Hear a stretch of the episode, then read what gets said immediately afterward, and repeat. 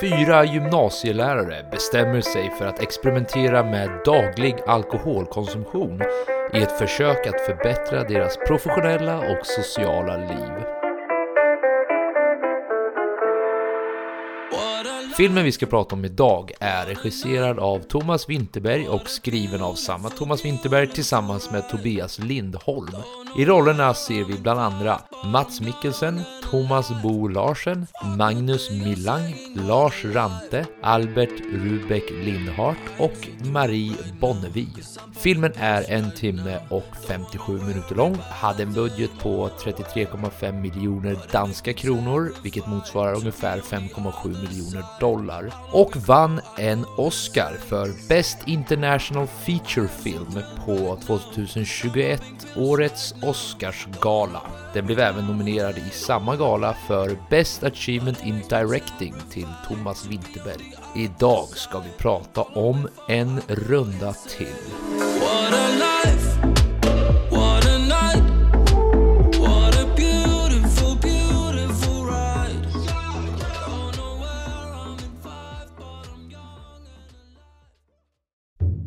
I never waited for anyone who was late more than 10 minutes. in my life. I'd say 15. 15, right? No, 10. Someone has to die in order that the rest of us should value life more. You've been putting it up your whole life. You just didn't know it. Now, are you a rusher or are you a dragger? Or are you going to be on my fucking time? Rancid apple core, two worm eaten banana peels, a moldy rice cake, a dried up pickle, tin of sardine bones, a pile of broken eggshells, an old smushed up cotton gizzard with maggots all over it. Okay, it's worth it. Nobody's civil anymore. Nobody thinks what it's like to be the other guy. Glassen till eller? Har du snott den efter? God is the Father, and God didn't show up. Låt mig fucking få ur! Turn it down. God, I mean, who the fuck are you? he's a squirrel. Take the fucking money. Take the fucking money. Take the fucking money.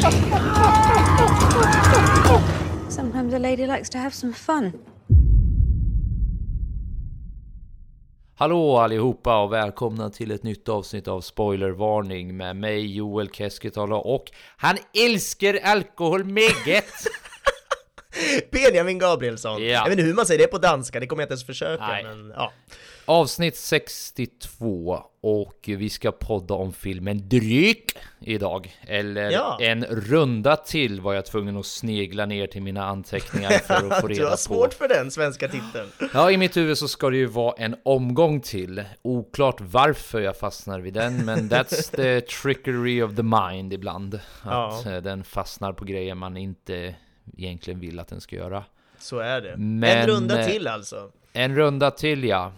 Eh, och innan vi går in på själva filmen så Mm. skulle jag bara lite kort prata om vår filmupplevelse. Ja, För jag kul. tyckte det var ett otroligt nice upplägg du gjorde åt mig. Eh, för det var ju så att eh, jag var i Stockholm, eh, som du bor i då, Mm. hälsade på dig och eh, du frågade mig i pandemitider förvisso, men så här, vad, kan, vad vill du göra? Vad känner du för att göra? Och jag sa Mm. alltså, i och med att det inte går att göra jättemycket så jag är på chilla bara och liksom glo en bio kanske, så eh, då valde du, ja men du kanske kan ta över här, vad var tankeprocessen där bakom eh, valet av filmen och sen kan du väl beskriva lite hur eh, vår bioupplevelse var också. Bara lite kort. Ja, men exakt. Ja, men jag tänkte ju framförallt att du och jag brukar ju alltid vilja gå in så, så tomhänta höll jag på att säga, så, Ja. så vad säger man, nakna. Vi vill veta så lite som möjligt om själva filmen innan vi ser den för att det blir en roligare upplevelse, man blir mer surprisad helt enkelt, noll förväntningar och så vidare. Så att Yes. jag tänkte okej, kul om vi går och jag och du inte ens vet vad det är, utan vi bara går dit, du sätter dig i en salong och så börjar en film. Mm. Och eh, så då hade jag ju liksom redan hört talas om den här filmen, jag hade sett lite Oscars, du vet svängarna, den, den,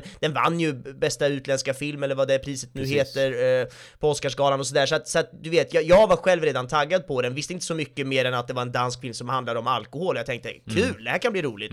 Så ja, så gick vi ju dit och om jag inte minns fel så hade vi med oss några bärs också, satt och drack i salongen, får man ens säga det så här? Ja, ja det, och det, det, det är ju inte bara, vad heter det, får du säga det? Du ska säga Ja. det, för det var det jag ville komma till. Alltså, det var ju en av de roligaste och mest passande filmupplevelser jag någonsin har haft tror jag. Att sitta och dricka alkohol till den här filmen Ja. var fan underbart.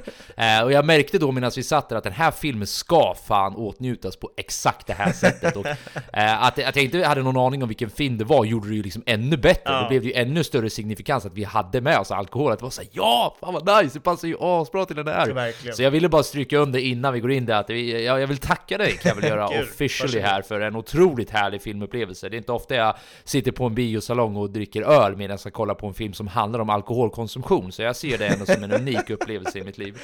Faktiskt. Men eh, jag tycker vi går in i filmen, så vad kan vi säga om den här filmen? Vad känner du för att börja i någon ände? Eller vad, Mm. vad har vi på dryck? Ja men exakt, en runda till alltså. Jag kan absolut börja. Det, jag tycker att det här är en väldigt underhållande film på, på många sätt och jag, jag tror jag tror att jag tycker om den just för att den, den har den här blandningen mellan humor och mörker. Mm. Det, det är ju en komedi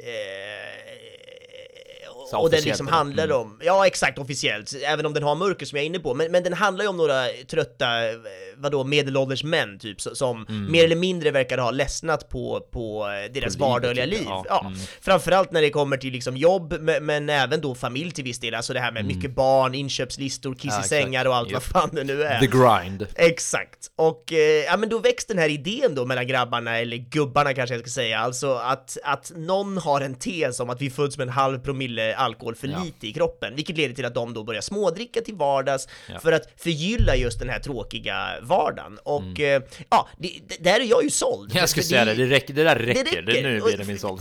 Exakt, för jag menar det är egentligen bara filmens premiss jag beskrev här och, och, och det räcker liksom för att jag ska känna okej, det här har något. Ja. Eh, det är en tråkig vardag som nu ska försöka piggas upp av ett konstant men minimalt supande mer eller mindre och, och det är ju jättespännande tänker jag. Mm. Så ja, jag börjar väl där tänker jag. Vad, vad tänker du? Jo, alltså jag håller med dig. Premissen i sig är jävligt un- Alltså, jag tycker i alla fall att den är väldigt unik. Jag har aldrig hört talas om eh, liksom eh, ja men microdosing av alkohol för att liksom försöka pigga upp sin vardag i Ja, kontexten av Ska du kontextualisera microdosen för folk som inte riktigt vet? Ja, men det kan jag göra. Alltså microdosing är ungefär som det låter att du mikrodoserar någon substans för att då, det kan ju vara olika syften. Det kan ju till exempel vara att du tar Eh, Adderall, jag har inte den svenska översättningen på det, men det är basically ADHD-medicin som många av de amerikanska studenterna tar för att kunna fokusera bättre. Det är basically chack kan man säga. Hmm. Eh, det finns, eh, eh, just nu så är det ett fenomen i Silicon Valley där det är väldigt många programmerare som microdoserar LSD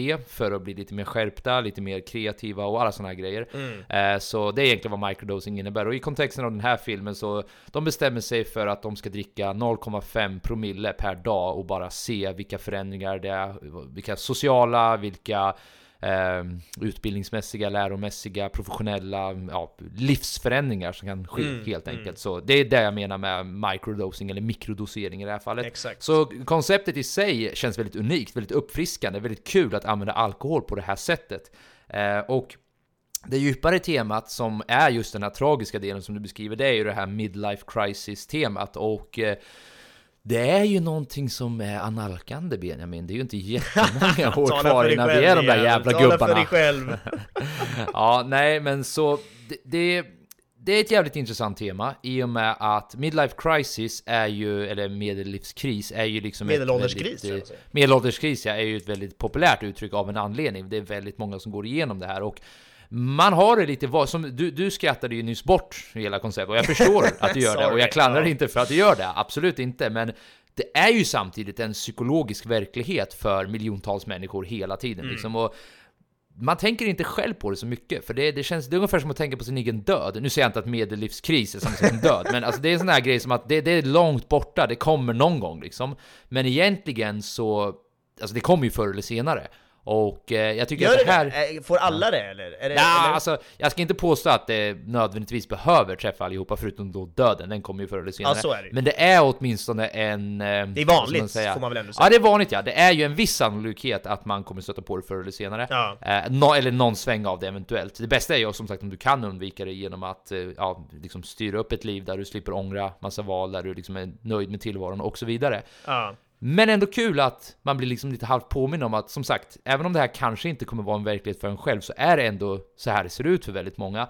Och eh, hur den då tar sig till uttryck i den här filmen tycker jag är, det är ju det som är som sagt filmens mörkare del. Jag tycker till exempel att filmen öppnar väldigt bra när de sitter, när Mats Mikkelsens karaktär då sitter och läser inför sina gymnasieelever.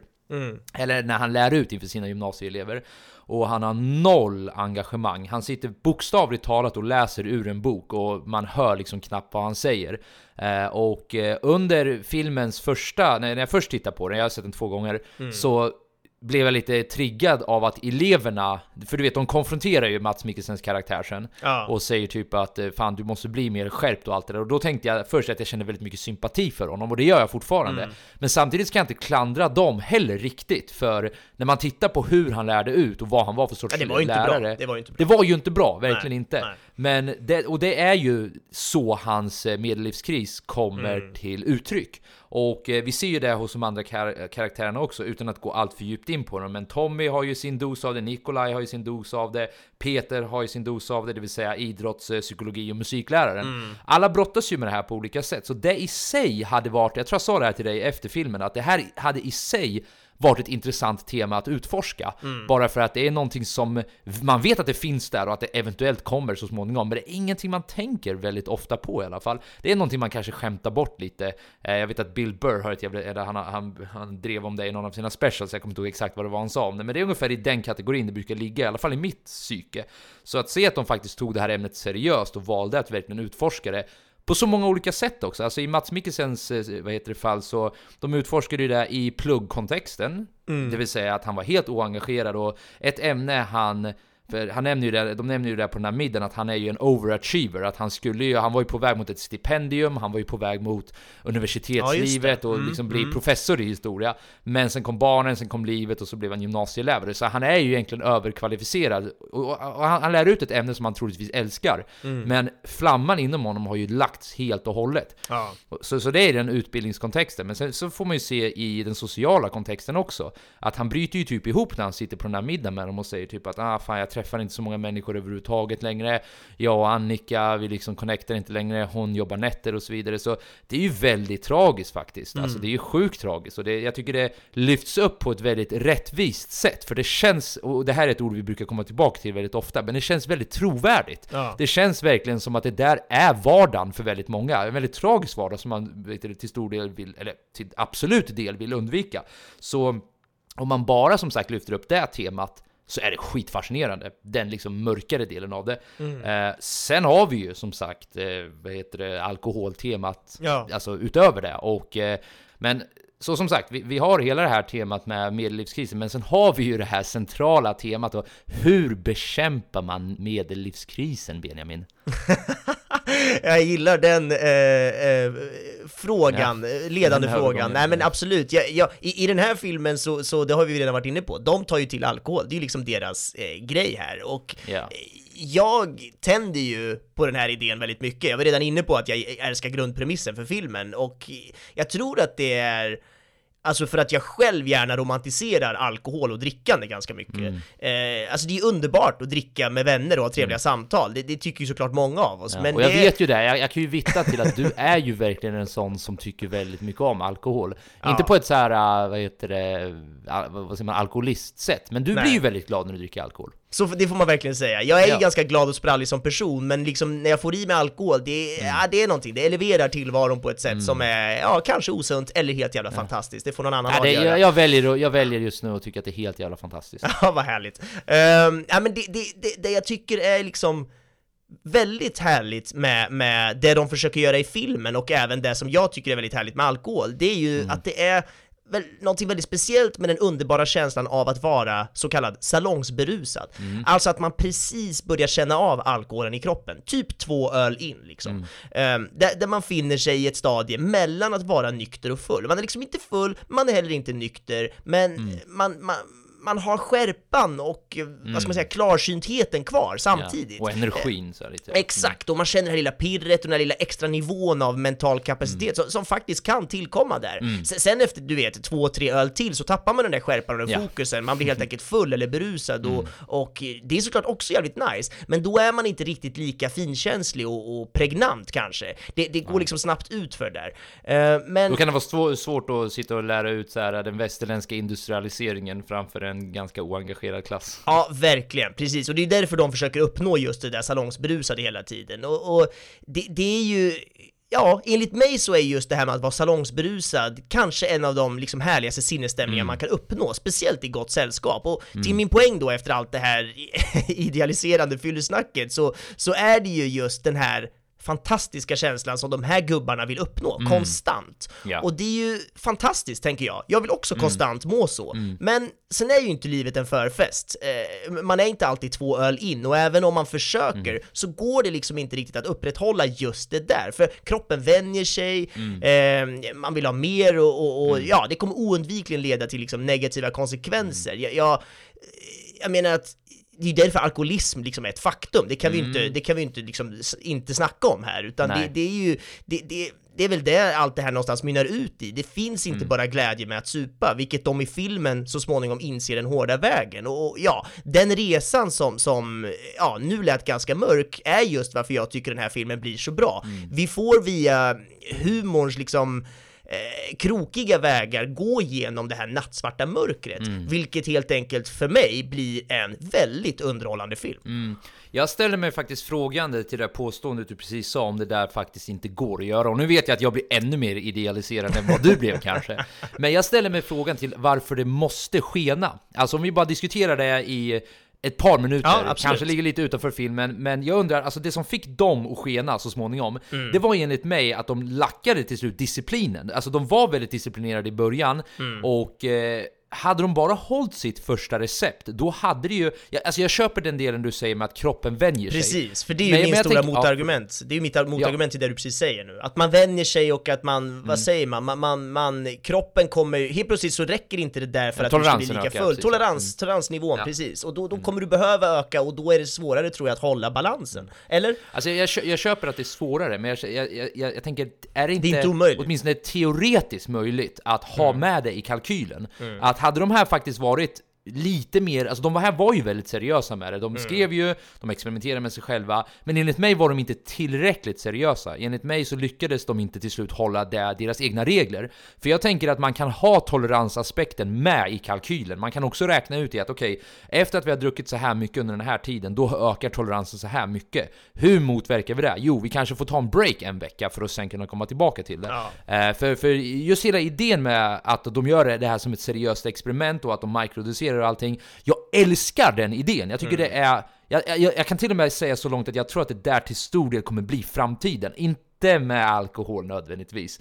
Men jag tror att när...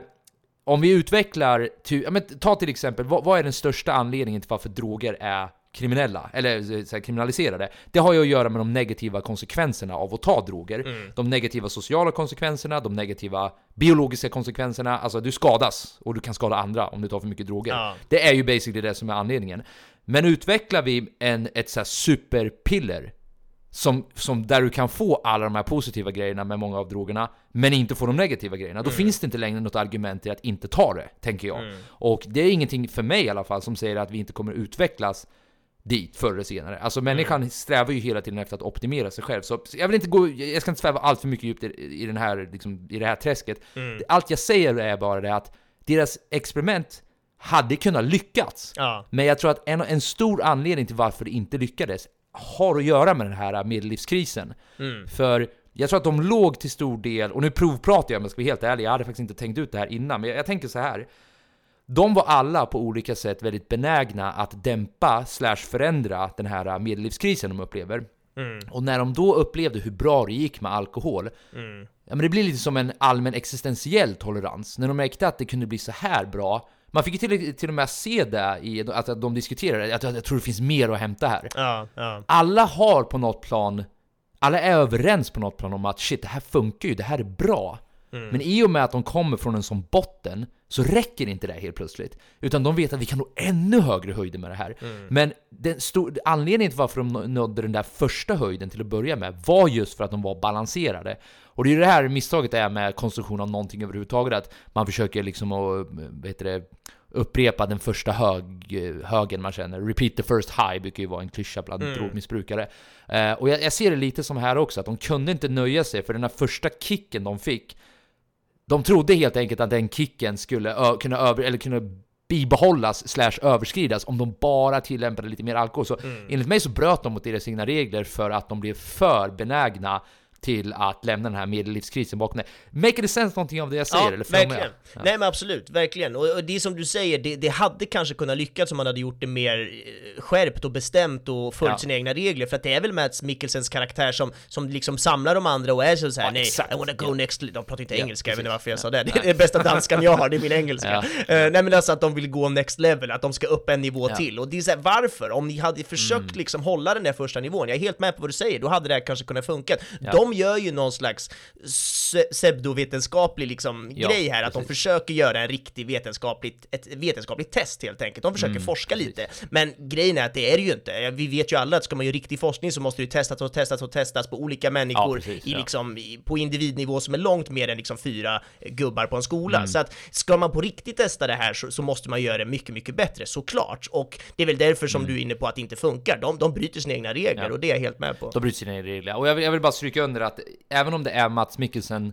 som då säger att eh, jag tror det finns mer att hämta här, så är det faktiskt också han som försöker sluta Ja. sen, om du kommer Ja. ihåg. Det är ju en scen där han säger nej, jag är nöjd med det här. Mm. Och det, det, det var också en möjlighet att göra det.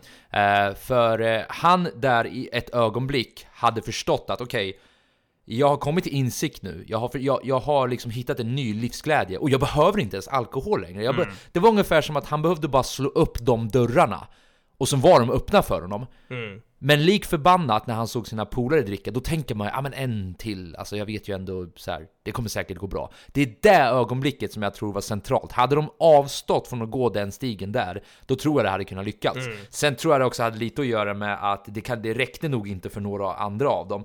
Ta till exempel han Tommy, idrottsläraren Ja. som sen tar livet av sig. Ja. Han verkar ju ha varit i ett avgrundsdjup som faktiskt var ja, mycket djupare än vad Ja, de andra karaktärerna var. Där känns det ju som att han redan har liksom alkoholisttendenser. Ja. Det kändes som att man redan tidigt i filmen fick några små hints om att han kom ut där innan de ens hade börjat hela experimentet, de bara var sköningar, så kom han ut med några öl i handen och var liksom så här. det känns som att han Mm. redan var liksom nära den, den Ja. grejen. Vadå, han hade hur många whiskyflaskor hade han gömt i något slags förråd där inne i skolan Ja, och allt exakt, möjligt. Det känns som att han tog det ju snabbt alldeles för Mm, långt, vilket verkligen. han själv inte riktigt klarade av Precis, att hantera.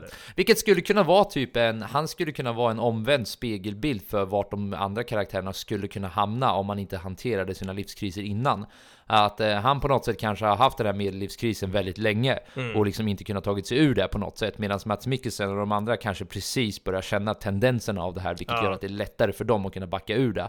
Eh, och eh, nej, Han det- kändes ju också väldigt ensam och Ja. hade ju inte familj på samma sätt som vi fick Nej. se och, och sådär. Så att det, det fanns ju verkligen anledningar till att det skulle bli som det blev kanske, tyvärr. Ja, precis. Ja, nej, så jag vill bara understryka att fascinerande experiment som faktiskt hade kunnat funka. Det hade inte blivit en bra film då, means. Så det, är där, jag- jag det, pratar- där, det är ändå en viktig Ja. poäng här, Ja, att vi ska ja, ju absolut, de yes. försöker göra en film här, det går ju inte. Det, det, det är ändå bra att du Absolut. säger det, någonstans där får man ju landa väldigt ofta. Ja, men man får det samtidigt, men sen, och jag vill dock inte understryka att det på något sätt då är en icke trovärdig story, för jag tror att det Nej. mycket väl skulle kunna utspela sig Absolut. på det Det är exakta nästan sättet. mer trovärdigt att det blir så här än att det skulle absolut. vara ett perfekt experiment. Ja, verkligen. Men det jag säger är att jag tror ändå att det theoretically hade varit möjligt att få det här att funka. Ja.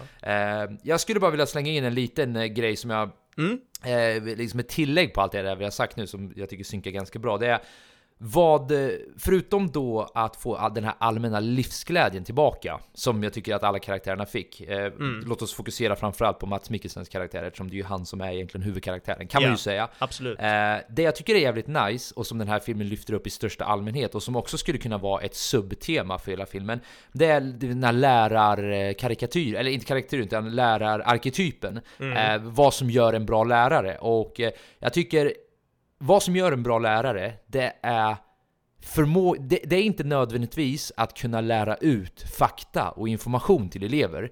Eh, för det ser vi ju att Mats Mikkelsens karaktär gör där i början när han bara sitter och läser.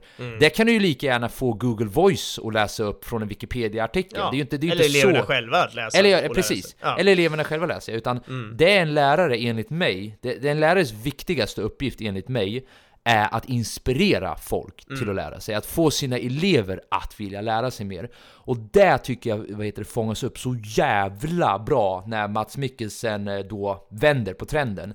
Eh, ta till exempel den här scenen när han rabblar upp lite såna här, eh, jag tror han säger någonting i stil med Eh, alltså han, han lyfter upp tre exempel på, eh, vad heter det?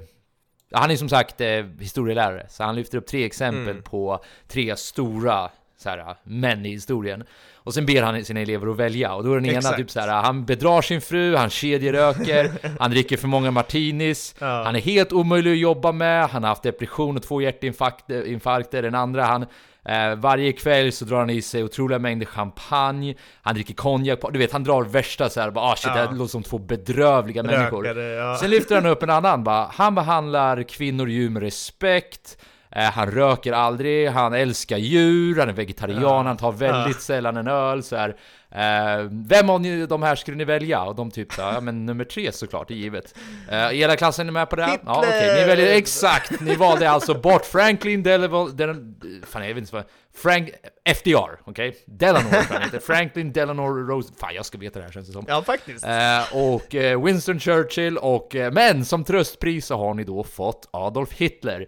Ja. Alltså det där är ett så, så briljant sätt att connecta Mm. med sina elever och inspirera eleverna till att vilja lära sig. Mm. Eh, och eh, som sagt, jag tycker det, det fångas genom alla de här lärarnas olika resor, eller olika vändningar vad man ska säga. Mm. Musikläraren, han, eh, vad, vad heter han nu igen? Han hette väl eh, så mycket som Peter, om jag inte minns helt fel.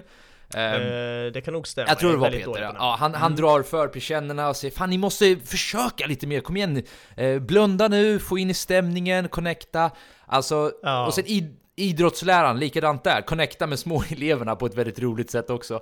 Eh, så just det subtemat av vad det är som gör en bra lärare tycker jag också var skitnice att de lyckades lyfta upp. Och eh, sen måste jag vara helt ärlig eh, Fan vad alkohol ändå synkar med just det.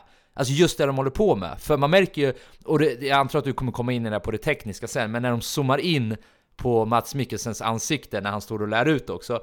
Alltså alkohol är ju den perfekta eh, substansen att använda om du ska lära ut på det här sättet. För du blir ju mycket mer pratglad, du blir ju mycket mer karismatisk, du blir ju mycket mer switched on. Eh, tar du för mycket, då börjar du ju bara sluddra, och det säger han ju också i filmen att shit nu, nu, jag har lite svårt att ta mig igenom den här meningen.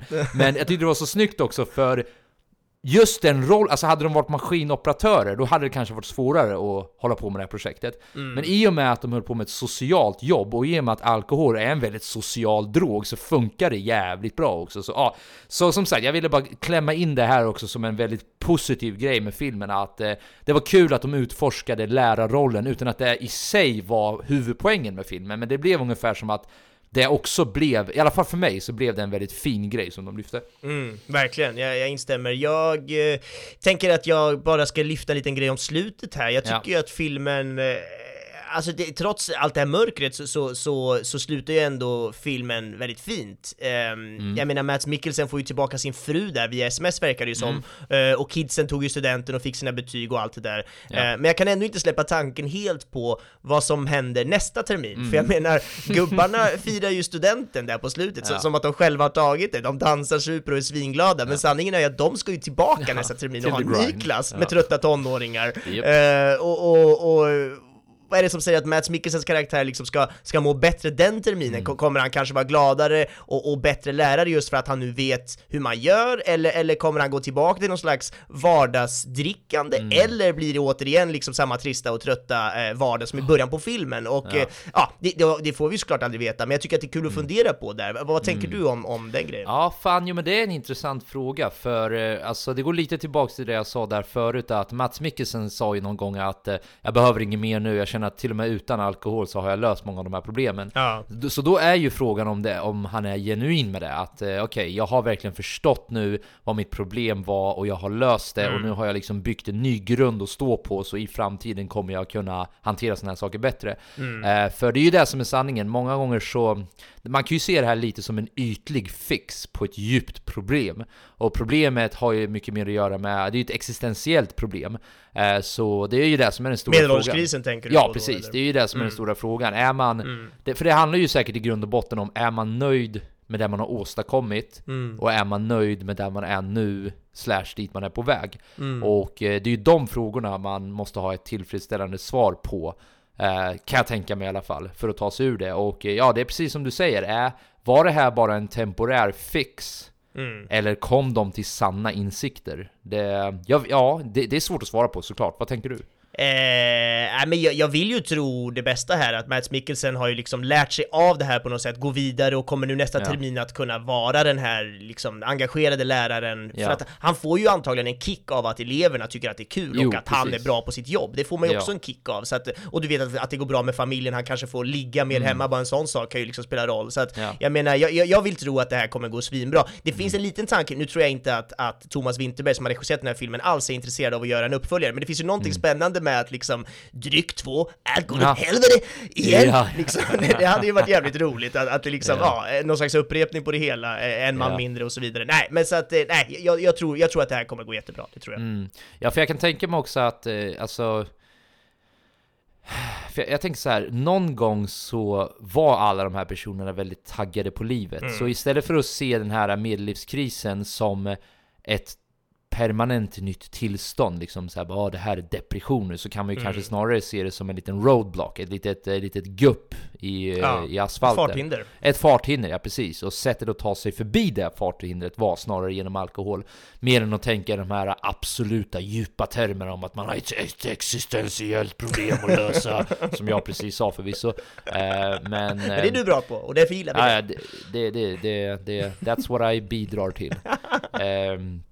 Men du, får jag, bara, får jag bara ställa en fråga, Ja. liksom halvt relaterat till det? Vad Mm. är då filmens ehm, budskap? Alltså vad är, för det, det är ju tveklöst en hyllning till alkohol i största allmänhet. Mm. Men de har ju också slängt in obviously ganska fruktansvärda konsekvenser. Man får ju Mm. dels se den där natten som totalt skenar och sen tar ju han livet av sig också. Sen som sagt, man kanske inte ska direkt koppla det till alkoholen, men man kan åtminstone indirekt koppla det till det. Så, eh, för jag har haft lite, lite diskussioner med några polare och jag, det är lite Mm. häftigt för jag har fått höra lite olika tolkningar på det. Att vissa, vissa verkar se det som att eh, det är ett väldigt så här, oansvarigt sätt att porträttera alkohol på för att eh, Mm. det är snarare det är inte så man ska se på alkohol helt enkelt. Alkohol det är gift, det är någonting du tar vid specifika tillfällen och eh, det bästa vore om du inte drack överhuvudtaget. Alltså det är vissa som går så, så långt. Mm. Medan andra har jag hört har mer din tolkning vid det, vid att, eller som sagt jag vet inte riktigt vad din tolkning är, det är det jag ska få reda på nu, men att vissa är lite mer åt det friare hållet av att nej vi borde tillåta det här är ju liksom, vi borde tillåta, vi borde hylla alkohol, hylla fylla liksom. Det, det, det, här ser man ett exempel på att det inte är så farligt som man tror att det är. Håller man bara det i rimliga mängder så, så kan det gå jävligt bra och det kan ha en väldigt bra social funktion och allt det där. Så, Mm. Men som sagt, mer, mer i kontexten av filmen, vad tror du att den försöker förmedla? Ja, den filmen då, jag, jag vet inte exakt vad det är den försöker förmedla. Jag är helt inne på ditt spår att den, den försöker, eller den, det är egentligen någon slags hyllning till alkohol. Det har jag till och med hört Mm. eh, eh, Thomas Winterberg själv säga i någon eh, eh, Mm. intervju, eh, där han var inne på att de ville göra enbart en hyllning till alkohol som skulle Mm. vara liksom en komedi. Ja. Men att det oundvikligen blev mörker som drogs in i det här också, för att det är ofta så det blir när man drar in Mm. Ja. alkohol på olika sätt i, i, liksom, i, i fel lägen eller i för stora mängder eller vad fan Ja. det nu kan vara. Ehm, de, de, det går liksom hand i hand, tråkigt Mm. nog. Och, eh, Så att, så att jag, jag är helt inne på att, att jag tycker att filmen inte gör några fel. Jag är inte den som kommer sitta och säga att åh, den här filmen borde inte finnas för den romantiserar Mm. Nej, alkohol. nej, nej, nu nej, kanske jag är fel person eftersom jag själv romantiserar alkohol, men Mm. jag menar om vi kan göra filmer där liksom 300 000 människor dör för skojs skull och man Mm. kan göra filmer om tortyr och skrä... Alltså du vet, det finns så jävla mycket konstiga filmer Mm. och jag menar inte att det heller är fel, jag tycker att vi ska få göra film om vad som helst. Film är en konstform, det är viktigt att Mm. få uttrycka vad man vill, det liksom hör till yttrandefriheten. Ehm, jag tycker att det snarare är upp till tolkaren att göra sin Mm. egen tolkning och att det är liksom, ja, det, det är där någonstans Mm. det landar. Om det är så att, jag tror inte att den här filmen, om man tittar på den här filmen, så tror inte jag att den kommer få väldigt många att tänka att fan, det här gick ju skitbra, jag ska börja supa Nej, till vardags. Det är liksom inte riktigt det Nej. de, de försöker säga, eller det som jag tror att folk kommer att uppfatta av den. Nej. Eh, Jag kan ha fel, men det är i alla fall vad jag tänker. Ja. Så att, eh, nej, jag, jag, jag landar i att jag tycker att det är en ganska fin hyllning, eller en försiktig hyllning till alkohol som jag Mm. ändå tycker har en avvägd balans av mörker som, som ändå är passande och viktig här kanske. Mm. Ja, fan vad bra formulerat din sista mening var där. Det, det, det, för jag tycker det, det fångar exakt vad jag tänker också. Mm. Eh, för jag, jag skulle vilja säga att... Eh, ehm, att eh, den är... Vikten är mer åt skalan för alkohol. Mm. Alltså, den känns mer hyllande till Ja, alkohol än vad den är absolut. dissande till alkohol. Mm. Och det känns på ett väldigt, på ett väldigt eh, skönt sätt att de också står för det. Ja. Eh, för det är så lätt att göra den motsatta tolkningen. Det är så jävla lätt att lyfta... Hur många gånger har man inte sett den filmen? Av alla droger som förstör ens liv. Du vet, alla alkohol som förstör ens liv. Mm. Hur illa det är att göra grejer, hur, bättre, hur mycket bättre det Mm. är. Det här går lite tillbaks till Filip och Fredrik tänker jag nu. Jag tycker, det, jag tycker de är väldigt uppfriskande på det sättet, för de, de står också för deras alkoholidealiserande. Mm. De, de, de tycker det är riktigt nice och de uppmuntrar till och med. De söp ju för fan på live-tv på kanal 5. Mm. Gjorde de inte det? Ja, de har gjort massa sådana det. grejer. Ja, det supit massa podden, supit. grejer. De har ju liksom tagit även så här, tagit vissa eh, försiktiga droger Ja. i vissa eh, live-sammanhang också, ja. så att absolut. Och jag tycker det är, alltså om, om man ska vara helt ärlig så är ju det också vad verkligheten är. Alltså verkligheten är, ibland vill folk ha en mycket mer puritansk syn på hur världen ser ut. Mm. Eh, och vill tro att eh, folk inte är drägg och svin och alkoholkonsumerande grisar. Ja. Eh, och det säger att vi är det och det är okej att vara det. Och det är där jag tycker att filmen till stor del landar i. Men som du säger, det är också en försiktig hyllning i det att man måste samtidigt faktiskt, det vore oansvarigt att inte lyfta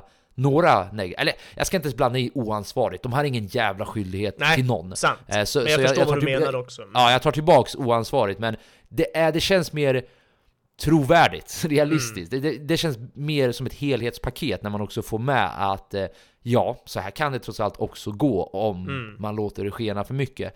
Men jag, jag tycker det också är väldigt uppfriskande att tonvikten ändå ligger på att det, är, det kan vara något jävligt bra också. Mm. Och att de som sagt verkar stå för den åsikten. Ja, att man inte verkligen. försöker göra det för grått så att det, är, så att det blir allt för mycket tolkande i det. Mm. Utan eh, nej, jag, jag tycker det är uppfriskande att se att eh, ehm, att de, att, de, att de ser ljusglimtarna i det liksom. Ja, verkligen. Och jag menar den här vann ju eh, bästa utländska film på, på Ja. Oscarsgalan och om liksom eh, trångsynta jävla Hollywood kan, kan köpa det här att det, då, då, då är det ändå, jag vet inte vad jag försöker säga, men det känns som att de är så jävla lätt för att Ja. säga så åh nej, det här känns farligt, det här kan vi inte prata om, det, här, det här är liksom utanför banan, så att nej, eh, det, det är absolut att den är rätt balanserad Mm. på något sätt ändå. Jag har inte så mycket mer, så vill du gå till det tekniska eller har du något mer du vill lyfta? Nej, men jag går gärna till det tekniska. Mm, men då gör vi det. Ja, men eh, den här filmen är filmad digitalt med en Arri Alexa Mini tillsammans med Canon K35 objektiv och det är en norsk fotograf kan man väl nämna som heter Sörla Brandt Grövlen, tror jag. Någon får rätta mig om jag har fel på det uttalet, men ja, han har helt enkelt plåtat det här och eh, ja, men när det gäller hur filmen är filmad så, så kan vi ju notera att det är handhållet som gäller. Vi har liksom den konstanta rörelsen och det där lilla skaket i kameran som ger oss en eh, ja, men lite mer livlig och kanske realistisk effekt. Eh, lite mer åt dogmahållet. Eh, och dogma inom filmvärlden är kortfattat en, en filmrörelse eller ett manifest som, som bestämdes av bland annat Lars von Trier och eh, Thomas Winterberg då som har regisserat den här filmen och några till då, 1995 närmare bestämt. Eh, där de här filmskaparna då var, var trötta på hur man liksom lärde sig att göra traditionsenlig film som man ofta lär sig på, på till exempel filmskolor och så. Ehm, och det här manifestet eh, innehåller då olika regler som ska följas, bland annat att kameran måste vara handhållen, det får inte finnas någon ljussättning, det får inte finnas någon planerad scenografi och det får inte heller läggas på något ljud i efterhand och ett gäng andra regler. Men jag vill verkligen betona här att En runda till här, filmen vi poddar om, är Mm. absolut inte en dogmafilm på något vis, men, men i och med att Thomas Winterberg var med och skapade det här och Mm. för att eh, den här filmen då är filmad enbart med handhållen kamera så kände jag ändå Mm. att det var lite kul att ändå nämna det här med dogma eh, på något sätt.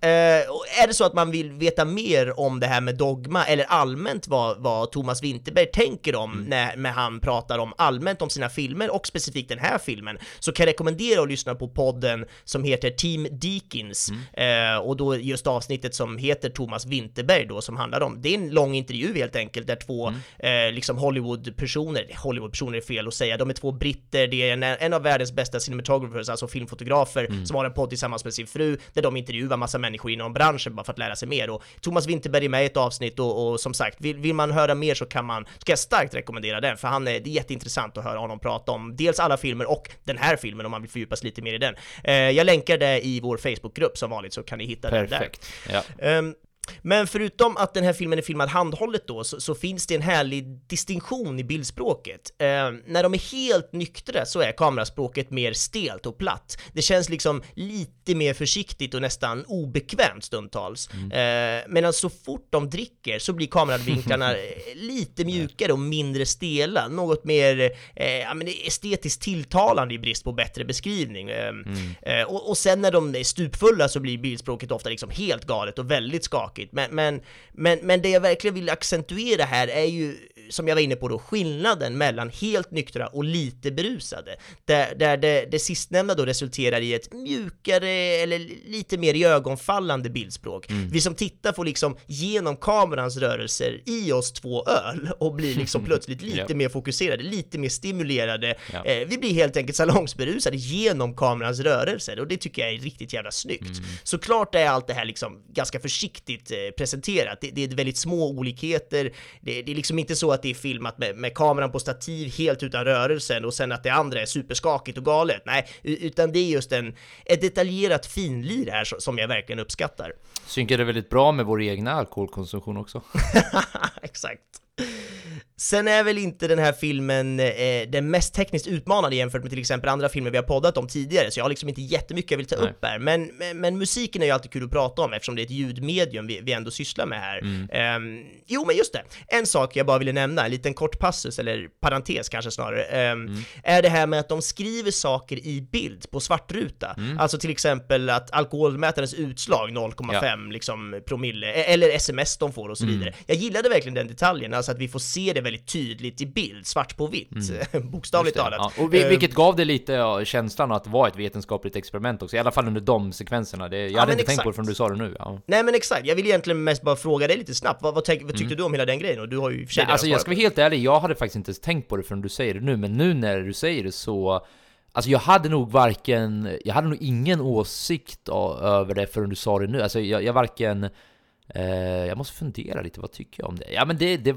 Jo, det var väl ett nice tillägg. Men jag ska vara helt ärlig, jag, jag, har, jag har nog ingen stark åsikt either way. Det, det, det, det var nice. Jag, jag, Ja. kan, tyvärr, jag önskar att jag hade mer att säga om Nej, det, men det- jag är helt med. Det, Det var nog bara en en- liten detalj bara. Mm. Det är också en sån grej som är så här, hade den inte varit där så hade vi nog inte saknat det. Men, men nu Nej, det när var lite så, ja, precis, Nu när det, jag kanske, det var taskigt att ställa den frågan helt plötsligt, men det var för att Nej jag själv absolut blev så inte. här, Det var snarare nice att du påminner mig om den detaljen, för jag hade, jag hade faktiskt glömt bort det, men... Eh, ja, hell, om vi säger så här, hellre att den var där än att den inte var där, för det var ju ett snyggt sätt att visa som sagt vad han läste i mobiltelefonen, eh, vad, liksom, ja, hur mycket... Eh, hur mycket alkohol har de i blodet nu? Vad Ja. skriver de på sin uppsats? Så jo, I like it. Men som sagt, jag hade bara inte tänkt på det innan så det var det. Nej men verkligen, jag håller med. Jag tycker, jag tycker som du är inne på, att det bidrar till dels den här liksom, eh, att de, forskningsattityden Ja. de har till det hela. Och dessutom bara så här skönt för oss som tittare att få tydligt Mm. så här, okej, alkoholmätaren är uppe på det, istället för att vi ska få liksom skakig vinkel på lilla displayen på alkoholmätaren, Mm. eller att vi ska få se, du vet, en, en, en liksom eh, telefonbild där vi ska försöka läsa vad det står på skärmen på sms. Äh, det här är bara ett skönt, tydligt Mm. Ja. sätt att se saker på. Jag bara Ja, gillade det. faktiskt, Passade väldigt bra i den här kontexten. Mm, nej men det håller jag med om. Eh, Men ja, musiken då. Ehm, Det vi först och främst kan konstatera här är att filmen inte har någon eh, egenkomponerad musik som, som till exempel förra poddens film, Dune, hade. Eh, Där Hans Zimmer har liksom komponerat musik i flera år typ. Japp. Utan här, här är det ju snarare flera människor inblandade som, som dels då hjälper till med det vi kallar för diegetiska musiken. Minns du de här termerna Joel? Det var länge sedan jag nämnde dem nu. vagt i alla fall. Just diegetisk minns... Jo, jo, men det är ju när... eh, när... ehm, ja, men om en karaktär sitter i bilen Mm. och man hör en bakgrundsmusik när man filmar utanför bilen. Mm. Om man sen följer med in i bilen så spelas samma musik i bilen också. Något sånt där, eller? Ja, nå- något sånt. Du är inne på rätt spår. Men framförallt kortfattat så kan man ju säga att, att man pratar om diegetiskt ljud eller musik kontra icke-diegetisk musik, vilket då innebär att det som karaktärerna i filmen själva Ja, hör, precis. Ja, exakt, till ja. exempel Mm. körens sång som Yes. musiklektionerna i, har där i skolan, Mm. eller musiken som de lyssnar på när de spelar vinylskivor och festar och så, Mm. det är ju då den diegetiska musiken, alltså som karaktärerna själva hör. Men sen har vi den så kallade icke-diegetiska musiken, vilket då är musiken som bara vi i publiken som tittar på filmen hör. Mm. Eh, och det här är ju väldigt blandat. Vi har ju massa olika former av diegetisk musik som, som jag nämnde då, skolkören till exempel, Mm. ehm, och, och, och sen, sen det som de lyssnar på vinylen där, där hemma. ehm, eh, ja men massa så här klassisk pianomusik bland annat, Mm. Vä- väldigt vackert och stämningsfullt såklart. Danska Eh, nationalsången tror jag också en del. Exakt, en hel del sånt där. Och det, det, det, på något sätt så tycker jag väldigt mycket att det ökar den här realismen här, att vi inte har massa pålagd musik, Mm. utan att det är just det som de själva lyssnar på i stunden. Mm. Det finns nästan något lite åt dogmahållet där.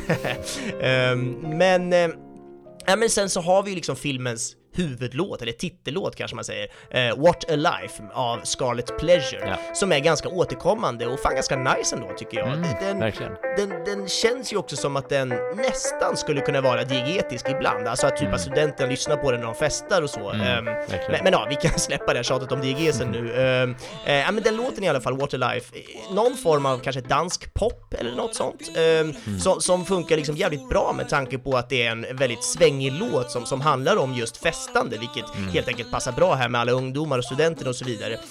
Det jag också gillar är att den inte bara är 100% rakt fram. Ehm, det, det, den är liksom inte bara ös, utan den, den har också någon form av subtil melankoli i sig som, som jag tycker funkar perfekt här i, med filmens liksom övriga tematik. Ehm, så att ja, det var väl egentligen det jag hade där. Något du vill tillägga Joel, eller ska vi snacka skådespel, eller vad tänker du? Eh, nej, jag har faktiskt inte så mycket att tillägga för... Eh, ja, för det första så täcker du väldigt mycket, men för det andra så, till skillnad från i Dune till exempel, där fanns det mer också man kunde Ja, hugga tag i. Här, här har du verkligen täckt eh, de signifikanta delarna, måste jag säga. Så ja, nej, jag tycker vi tar skådespelarinsatserna. Ja, Eh, jag tänkte väl att det är väl framförallt, det är ju de här fyra det framförallt kre- kretsar kring. Men jag tänkte lyfta upp fem stycken som ändå är liksom de centrala i filmen. Det är ju Mm. Mats Mikkelsen, Thomas Bo Larsen, Magnus Millang, Lars Rantle och Marie bon Bonnevi, Bonnevi som då är svensk. så ja, spontant, är det någon, eh, någon du vill hugga på? Nej men eh, Mads Mikkelsen känns ju som öppet mål höll jag på att säga, men Ja. han, är ju, han är ju såklart huvudrollen, har mest screentime och eh, allmänt är ju... Ja, men- världsskådespelare Ja, liksom. verkligen, verkligen. Jag, jag, han, han känns ju som att han alltid är jävligt bra i det han gör. Ja, det spelar liksom ingen roll om han är, han är full med studenter eller misstänkt pedofil eller världens ondaste bondskurk. Han är Ja, liksom precis, ja. alltid riktigt jävla stabil, minst sagt. Så att jag, jag, ja, ja men absolut, hatten av till honom. Vad var dina känslor med att höra honom, eh, känslor med att höra honom prata danska? Eh, ja men det var inte så konstigt tänker jag, han är ju Nej, dansk. ja, och jag har alltså- sett en del andra Ja. danska filmer med honom också, så Ja, att du jag har var gjort inte superförvånad. Ja. Ja. För, för det jag skulle komma till var att jag trodde att jag skulle reagera mer än vad jag gjorde. Ah, okej. För jag har inte sett honom i någon dansk film Mm. tidigare, utan jag har bara sett honom i engelskpratande, Ja. så jag associerar ju honom väldigt mycket med det. Mm. Eh, Så när jag först hörde honom prata danska, jag visste ju att han var dansk, men jag hade bara aldrig sett honom i det. Men jag, det, det funkar ju asbra ju. Han är ju liksom Det hade varit väldigt där roligt om det inte hade gånger. funkat bra. Ja, verkligen. Men jag, jag tror fan att det inte är helt omöjligt att det skulle kunna varit en sån grej. Men hur skulle det jag te menar, sig? har du... Nej men alltså för jag tänker så här, det blir lite så Harry Potter-effekten. Har du associerat en skådespelare allt för länge med ett visst sorts tugg? Ja. Ja, men jag, Jag är kallar det helt där med för på att... vad du menar, men ja, jag alla förstår ju vad jag menar med det. Daniel Ra- fast nu, nu tycker jag faktiskt inte att den går att applicera lika mycket längre, för jag tycker Han att börjar verkligen växa har ifrån det. Ja, ja. verkligen. Men ni förstår vad jag menar med det i alla fall, att Mm. när du väl har associerats med en roll lite för mycket, så är det svårt att inte se något annat. Och så är det fortfarande. Mm. Alla roller som han är med i, så tänker ju fortfarande alla som har sett Harry Potter, ja, ah, där är Harry Potter liksom.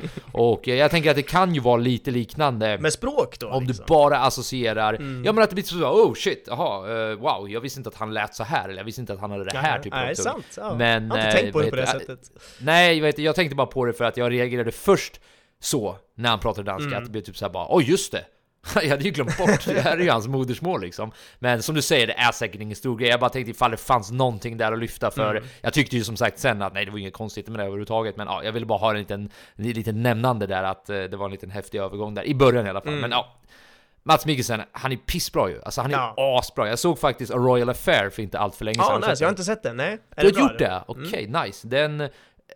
Ja, om du inte ser den själv innan så kan det vara en potentiell poddfilm för den är Ja, jävligt... Eh, utan att säga för mycket, den är intressant. Mm. Den är definitivt... Det är väl någon slags epokdrama, kostymdrama, Precis, eller vad är det? det ja. är det. Och det är historiskt också, så det, den har Mm. många komponenter för att bli en härlig diskussion kring. Så, Ja, kul. Men jag såg den i alla fall för ett par månader sedan och blev också då påmind om att eh, ja, han är ju fenomenal. Mm. Och det är så jävla häftigt att han är med i en sån här film.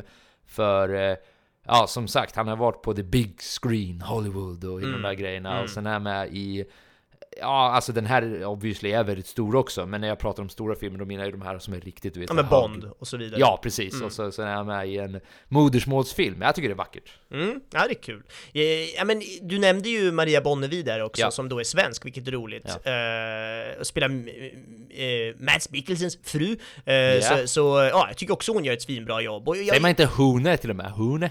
Hon, är du, och det är Nej, danska jag vi är inne på, säger det i filmen. Ja, nej, nej, nej, vet du tappar mig direkt. Gud vad jag inte förstår Alright, ett ord. Nej okej, vissa förstår, alltså hur, hur, hur är det apropå det, liksom danskan, din danska? Vissa svenskar är så ja jag förstår allt, och de flesta är så här, jag förstår ingenting. Kone är det, förlåt. Ja, nej sorry, Eh, är det, är det efternamnet vi är inne på eller? Nej, alltså vad heter det? Fru är kone på danska. Aha, ja, du ser, jag har, sådär hade jag aldrig vetat om, hade aldrig fixat. Men så här, skulle jag inte haft text på den här filmen, då förstår jag kanske 5% av vad de säger, max. Mm. Ja, det är samma här. Alltså, så? Mm. jag, jag förstår knappt, eh, eller jag, inte knappt, jag förstår inte grovskånska på Mm. riktigt alltså. Jag har jättesvårt Ah, att okej. förstå den där, du Mm. vet, riktigt grövsta. Så I, I'm totally there with you. Jag har fan problem med att förstå norska också. Ja, Men norska är ändå lättare. Det är lättare, ja.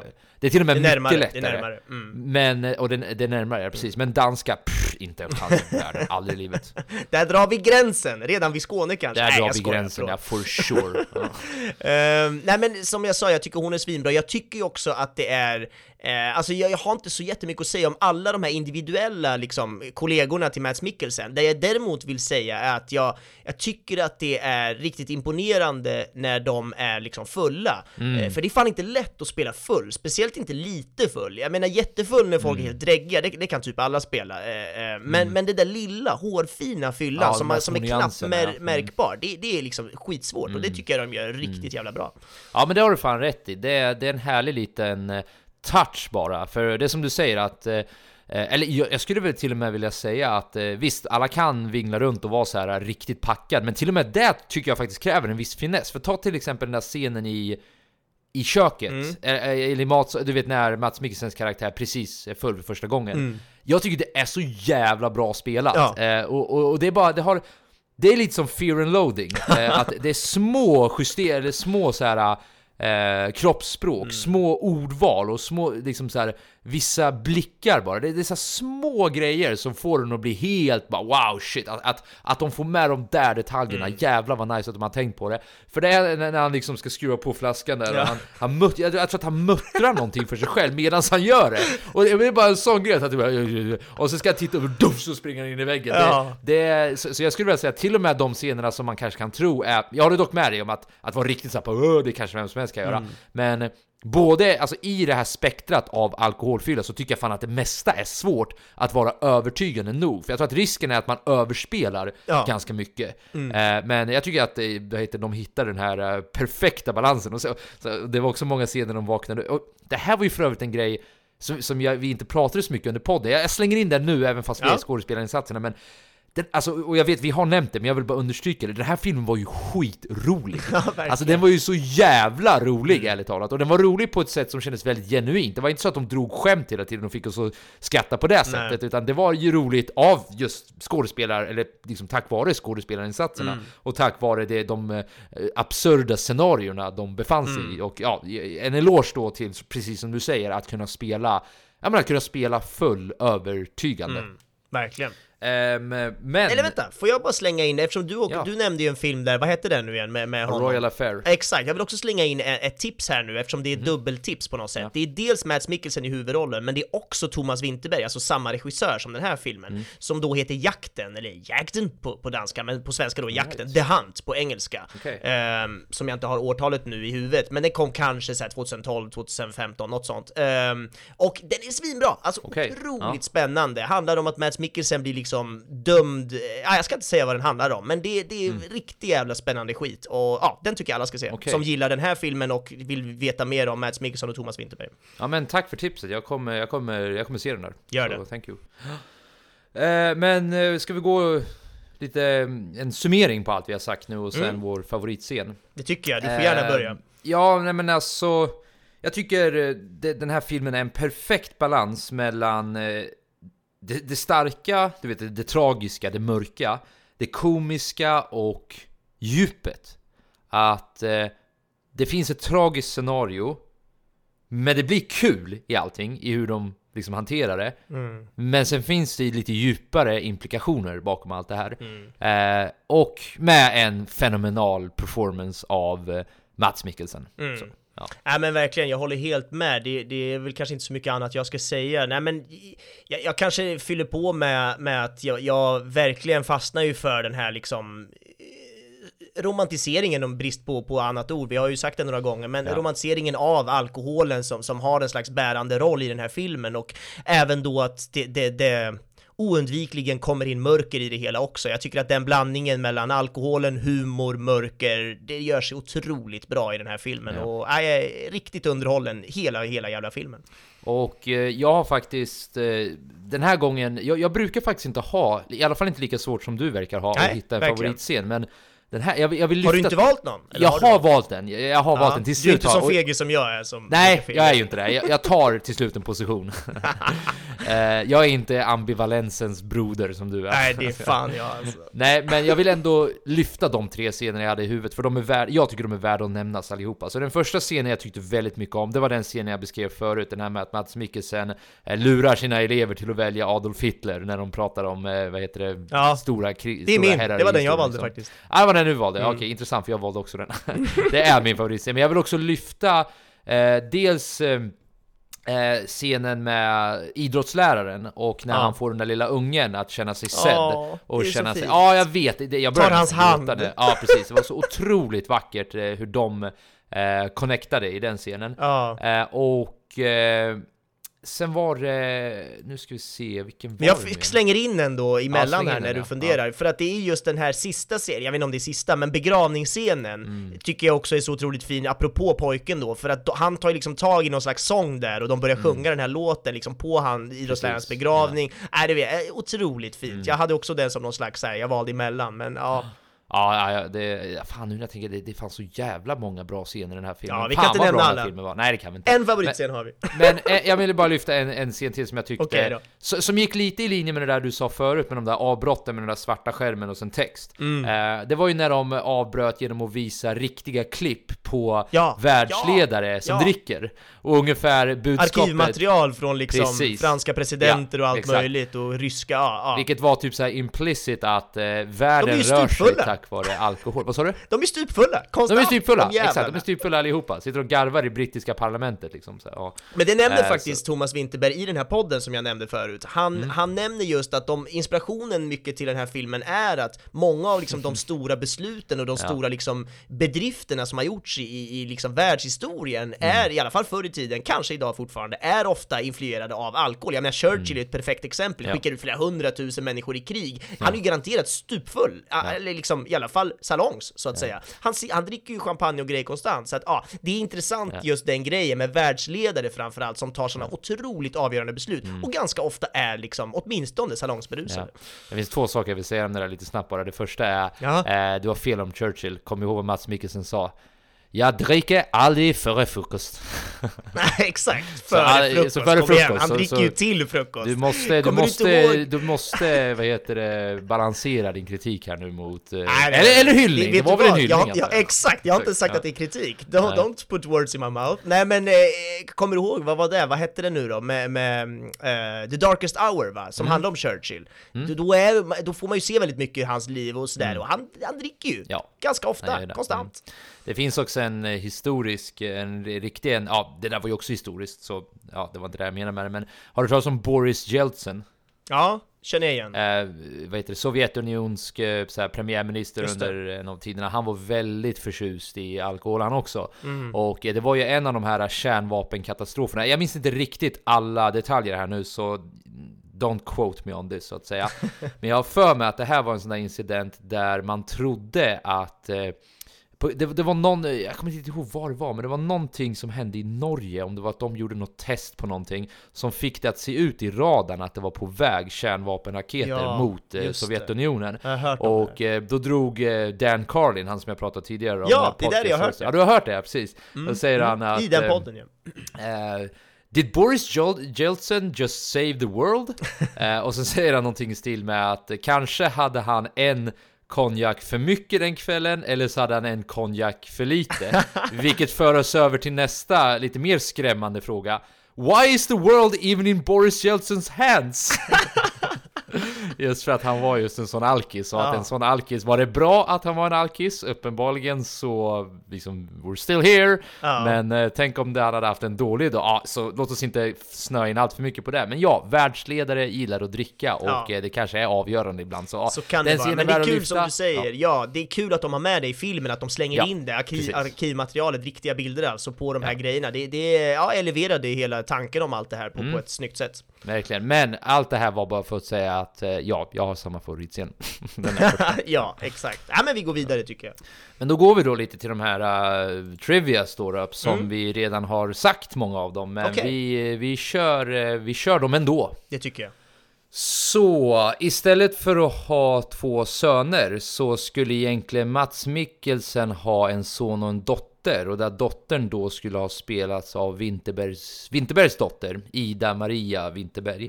Men eh, hon dog ju då tragiskt nog i en bilkrasch i Belgien fyra dagar innan de skulle börja filma. Och eh, filmen är ju då dedikerad till henne.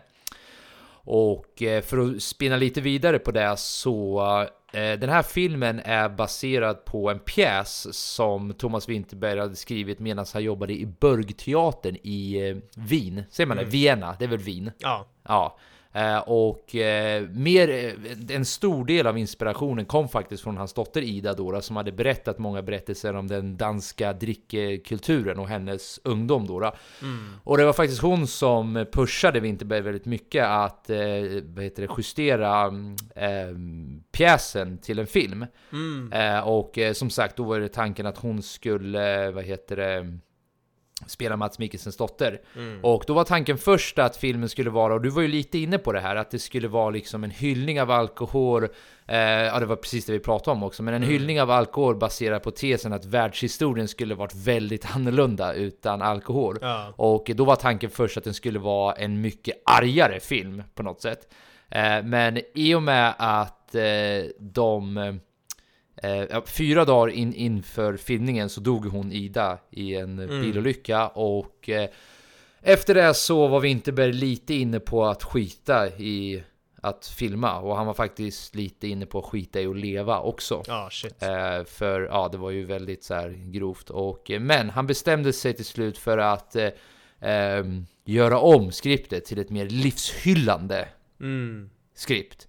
Eh, och att eh, liksom dedikera till sin dotter och att eh, han ville ha en mer positiv spin på det i och med att i det mörkret så, som han befann sig i så ville han försöka hitta de ljusglimtar som finns i livet också. Så man kan ju nästan se, och det här är mina egna ord nu, men man kanske nästan kan se den här filmen som hans egna terapi kanske. Mm. Eh, väldigt starkt måste jag säga, jag blev väldigt berörd av det. Verkligen, väldigt, väldigt starkt. Jag, som jag sa, den här podden jag har lyssnat på om, eh, med en Mm. lång intervju med Thomas Winterberg, han nämner ju det här såklart och hur mycket det påverkade hans liksom välmående, du har ju redan nämnt det, men, men, men just att, att det tog ju fram ytterligare ett lager i den här filmen, det här mörkret Mm. som han kände inombords efter dotterns död och allting, det la ju på massa andra liksom nivåer av, av ja, mörker bland annat då, Mm. men, men även hyllning till livet och allt det här som kanske inte alls hade funnits om hon fortfarande hade varit vid livet. Ja. Så att det är ju en film som på, på gott och ont har blivit påverkad av hennes bortgång på många sätt, så att det är otroligt starkt och Mm. Ja. sorgligt såklart. Verkligen.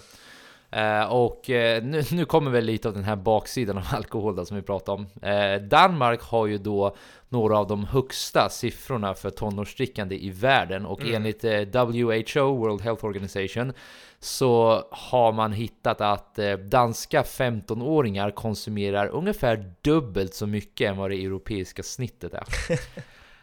Intressant, och, skulle vara kul att se vart Sverige ligger på den listan, men jag tror ja, inte vi är faktiskt. jättelångt ifrån Danmark. Men enligt Mats Mikkelsen så var det faktiskt inget alkohol involverat. För det är ju lätt att tro det annars. Eh, och vem vet om han pratar sanning nu eller inte, men jag väljer ändå att tro honom. Eh, Att enligt honom så, var det, så drack de inga alkohol när Mm. de filmade. Nej. Men... Det är väl lite ovanligt att man gör det faktiskt. Ja, jag kan ändå alltså skådiskulturen överlag så. Mm. är det ganska så här. är du skådis så är du skådis, du är där för att skådespela och liksom eh, Mm. börjar du dricka så, eh, om du ska vara full och börja dricka, ah, det, det är liksom, jag skulle säga att det är mycket ovanligare än vad man kanske Mm. Ja. vill eller Mm. kan tro. Eh, Men utanför, eh, vad heter det, sättet då, då utanför filmandet Mm. så blev de lite inspirerade av liksom eh, eh, manusets eh, premiss och de började experimentera lite med vad nu 0,5 promille och 0,8 promille skulle kunna göra. Eh, så ja, nej, de, de bestämde sig för att testa lite. Och då hade de, inte som rutin, men det står att de väldigt ofta efter filmningen brukade de, de här fyra huvudskådespelarna, Mm. det vill säga eh, Mats Mikkelsen, Thomas Bo Larsen, Magnus Millang och Lars Rante eh, börja, brukade träffa Thomas Winterberg efter Ja, och så exakt. brukar de reminissa och liksom, ja, säkert prata om livet och Mm. allt möjligt och då sitta och ja, ta sig en bärs eller två. Ja, mums. Eh, Så i slutet när eh, vi ser att, han, att Mats Mikkelsens karaktär dansar så Mm. ska han ju spela extremt full när han dansar och den dansen gjorde han faktiskt helt själv. Vanligtvis brukar man ju kunna använda en body double Ja. och det hade att göra med att han själv för 30 år sedan faktiskt hade varit en professionell Ah, dansare nice. och han ville bevisa för Thomas Winterberg att han fortfarande kunde dansa. Ja, Så, nice. Och det kunde han ju Det sannolikt. kunde han ju, det syns ju. Jag menar jag tänkte säga det, jag hade ingen aning om det här, men det, det syns ju i hans moves att det finns någon slags, jag vet inte, modern balettgrund kanske, eller någonting. Det, det, det finns ändå, ja, kul att se. Mm. Härligt. Och eh, enligt, eh, om vi kan få en liten, vi har gjort en egen liten karaktärsanalys av eh, eh, Mats Mikkelsens karaktär, men vi kan ju höra hans tankar om honom. Så Mats Mikkelsen menar att eh, Martin då, hans karaktär, är som en man som står vid en plattform och tåget har lämnat honom. Att han är en man som sakta men säkert håller på och krackelerar. Eh, han sitter där, tycker synd om det, sig själv när insikten slår honom om att han har slösat bort sitt liv. Eh, det är åtminstone det han tänker om sig själv och genom det här experimentet så försöker han återupptäcka vad det var han tyckte om med livet. Och det är där han, vi, vi kanske här får svar på den frågan vi hade i slutet, vad, vad liksom, hur framtiden kommer få Mm. bli. För hans tolkning är att det var ett återupptäckande. De- Den här alkoholresan var att återupptäcka att han älskade trots allt sitt jobb, han älskade trots allt sin fru. Han var bara tvungen att, att se det här igen. Eh, Så det är Mats Mikkelsens tolkning av sin karaktär Martin. Så ligger ju lite i linje med det vi Mm. pratar om också. Ja, verkligen. Fint. Och här ska du få höra, eller ni kära lyssnare ska få höra ett helt sjukt sammanträffande. Eh, Så för flera år sedan när Mats Mikkelsens dotter var tonåring så brukade han plocka upp henne efter fester och sådär. Mm. Och på, efter en fest så följde det med en, eh, en annan kille som han skulle Mm. skjutsa hem tillsammans med dottern då. Och den här snubben var klädd i en så här 60-tals eh, dräkt. Och hade väldigt speciella skor och var väldigt full och betedde sig tydligen som eh, en hund. Alltså så här, så, han var så jävla packad. Mm. Eh, och, eh, men Mats Mikkelsens dotter kände sympati för honom och frågade om de kunde skjutsa hem honom och Mats, ja det gjorde han. Eh, och eh, tydligen så ville han också få med den här killen då, då ville få med hela sin ölback också. Så Mats Mikkelsen gick in på festen, hämtade den åt honom, tog in den och eh, ja, körde hem honom med den. Sen ett par månader senare så hände exakt samma grej igen av en slump bara att eh, Mats Mikkelsens dotter råkade, vad heter det, befinna sig på en fest och så var den här snubben där igen och exakt samma scenario hände igen, att Mikkelsen skulle ja, köra hem honom liksom. Eh, och eh, på en helt sjukt sammanträffande Ja. så är det den här, du vet den här eh, låten, What a Life. det är han som sjunger den låten. Okej. Det är Emil Goll tydligen. Eh, och de hade aldrig setts efter eller mellan de här två gångerna. De hade ingen connection med varandra utom de, just de här två tillfällena. Det är helt otroligt. Eh, det är en ganska galet sammanträffande. Ja, verkligen. Ja. Det är alltså han som är med i det här Scarlet Pleasure då, som jag har förstått att Precis. den Och eh. Mikkelsen summerar upp det som att eh, det var en galen cirkelslutning. Det får man ändå säga. Fan vad roligt! Snacka om bra trivia. Är det en cirkelslutning på trivia-delen kanske? Där Ja, det är det, för jag inser att jag var lite long-winded där. Men det var för att det fanns väldigt många roliga trivia att hämta den här gången. Och vill ni se flera av dem så går ni bara in på filmens IMDB-sida så kan ni klicka ner på dem där sen. Underbart. Kan vi länka i gruppen också på Facebook. Men that's it! Nu, eh, nu tycker jag att du berättar vad nästa avsnitt kommer handla om. Nästa podd kommer att handla om filmen The Last Duel. Ja! Som går just nu på bio. Vet du vad det är jag pratar om Johan? Ja! Fan vad nice! Ja, ju. Jag vet ja. väldigt lite om den här filmen. Eh, jag vet inte hur mycket du vet. Det jag vet är att det är Ridley Scott som regisserar, alltså Gladiator, Alien Mm. och allt fan vad han har gjort. Och att det råkar vara liksom Matt Damon och Adam Driver. Mm. Eh, det är även några till, bland annat Ben Affleck, men honom skiter jag lite Mm. i. Men, men du vet, och liksom så här 1300-tal, medeltid. Jag är, jag ska inte säga skittaggad, men jag är väldigt spänd Mm. och sugen på den här. Ja, nej, nu kommer jag försöka få med mig Örebro-gänget och kolla på den här, för ja, jag har också varit... Eh, jag vet väl lite om det, men jag tänker inte säga någonting till vare sig dig eller lyssnarna, Nej. men jag vet tillräckligt för att jag ska bli väldigt taggad, förutom då att det är Adam the Bus Driver, bland annat, som vi gillar så jävla mycket. Ja, exakt. The Last Duel i alla fall, 2021, går alltså just nu på bio. Vem vet, det kanske finns på streaming redan när folk lyssnar på det här. Det, det går ju så fort nu för tiden, men gå gärna på bio. Vi, vi vill behålla våra Ja, biografer, så gör gärna det. Eh, Okej, så vart kan folk hitta oss om de vill lyssna och följa med i nyheterna och sådär?